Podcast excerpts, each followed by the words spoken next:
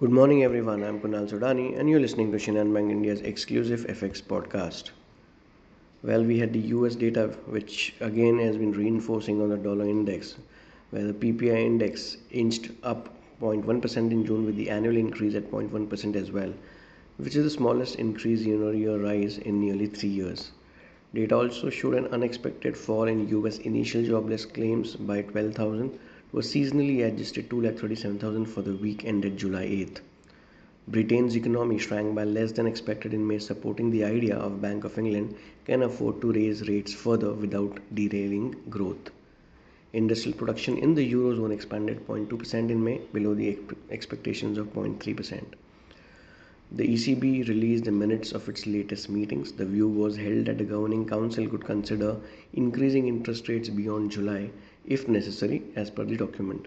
It was in line with recent comments from President Lagarde as well. New Zealand banks will be closed in observance of Matariki and French banks will be closed in observance of National Day. In terms of important data points, we have the prelim consumer sentiment and inflation expectations data for the US. And also today is a day one for the G20 meeting. Now, if we talk about the overall perspective, uh, you know, after the data of US inflation as well as PPI and jobless claims, uh, it's quite evident that the dollar index took a beating towards 99.70 levels. Uh, whereas uh, technically, if we see 99.45 or 40 acts as a very crucial support. On the other hand, 10 year US Treasury yields also cooled off towards nearly 3.75%.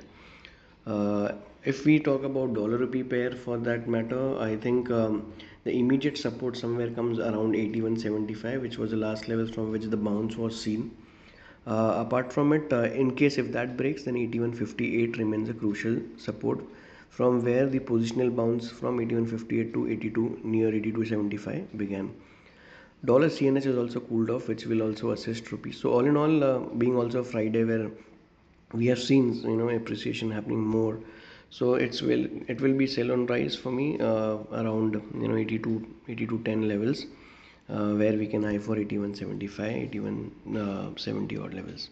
So that's all from my side friends. Wishing you all a very happy and energetic day. Thank you